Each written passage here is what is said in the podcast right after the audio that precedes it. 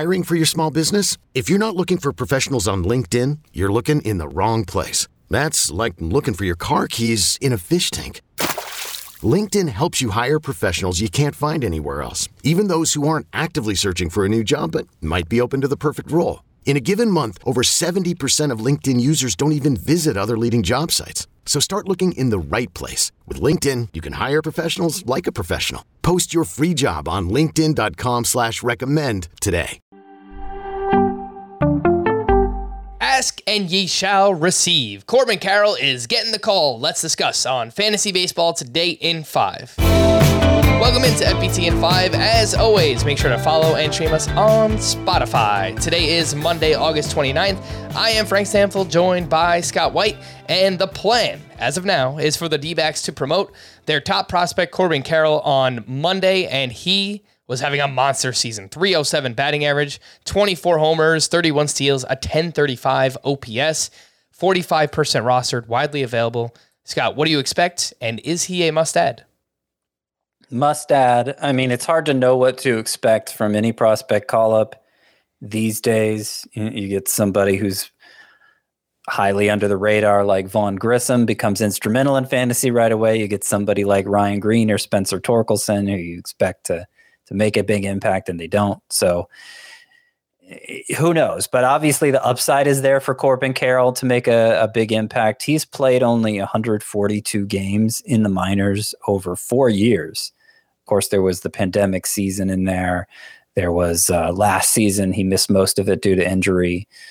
And yet, even with those interruptions, even with the limited playing time, starting out as an 18-year-old in 2019, he is just cruised at every level. There's never been any let up in Corbin Carroll's performance. In fact, it's only, you'd argue it's gotten better. Certainly the power production has gotten better with every step up the ladder. It's for average, plenty of speed, good on base skills. The one thing that we may have reason to question with Corbin Carroll is if the power is totally legit. He's a small guy, doesn't look like a slugger at the plate. And his production this year has become between AA Amarillo and AAA Reno, which are both very hitter-friendly places. We saw Alec Thomas kind of fake us out with the power at both of those spots. I think Carroll gets more credit for the power than Alec Thomas did. But that is, if he is going to come up short, it might be in that area. Still, 3 outfielder leagues, 5 outfielder leagues, 10, 12, 15 team leagues. The upside is there. You got to take a shot on Corbin Carroll. And by the way, this might be the first in a string of big prospect call-ups, given some changes. There are new incentives now for GMs as far as when they call up their top prospects. Like they have a chance at draft picks now if they're up from the start to the finish of their rookie season. So I think we'll see some get their feet wet in September without losing their rookie eligibility so that they can hit the ground running next year. It might include Gunnar Henderson of the Orioles, Josh Young of the Rangers. So if you missed your shot at Corbin Carroll already, those are 2 other guys you can potentially stash. All right, let's talk about some pitching from the weekend, some waiver wire ads. Domingo German had his longest start of the season. He was at the A's. He went 7 2/3 shutout with just 5 strikeouts. Eduardo Rodriguez was at the Rangers. He went 6 innings, 1 run, only 2 strikeouts in that one. David Peterson, a strong start against the Rockies. He went 6 shutout with 7 strikeouts. And then German Marquez actually outdueled Max Scherzer. He was great. 7 shutout, 1 hit, 2 walks, 5 strikeouts. Scott, how do you rank those 4? Domingo German, Eduardo Rodriguez, David Peterson, and German Marquez. I definitely like David Peterson most, both in terms of upside and as a play for this upcoming week going against the Nationals. He looked a lot better in this second time through the rotation since he rejoined it. Still only threw that slider 25% of the time. When he was at his best this year, he was throwing it closer to 40% of the time. But Washington's a very good matchup, and I think David Peterson has a lot of strikeout potential. The rest I would rank Eduardo Rodriguez going against the Mariners, German Marquez at Cincinnati, and then Domingo German. Really don't understand what Domingo German has been doing to have the success he's had of late. Really skeptical of him. All right, this next group includes Roansy Contreras, went 5 shutout with 7 strikeouts at the Phillies. Drew Smiley was great at the Brewers, 6 shutout with 2 strikeouts in that one. Austin Voth, another strong start again at the Houston Astros. He went 6 innings, 1 run, 4 strikeouts there.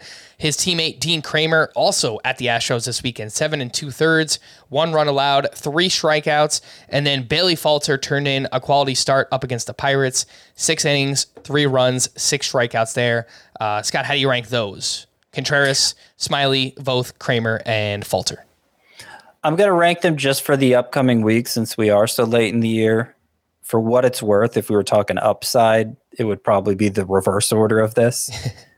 So I'm going to go Austin Voth against the A's and Dean Kremer, his teammate, against the A's. Voth slight edge. I think there's a little more strikeout potential there, but they're very similar pitchers. Then Bailey Falter, then Drew Smiley, then Roansy Contreras. All right. For more extensive fantasy baseball coverage, listen to the Fantasy Baseball Today podcast on Spotify, Apple Podcasts, Stitcher, your smart speakers, or anywhere else podcasts are found. And thanks for listening to Fantasy Baseball Today in 5. We'll be back again tomorrow morning. Bye-bye.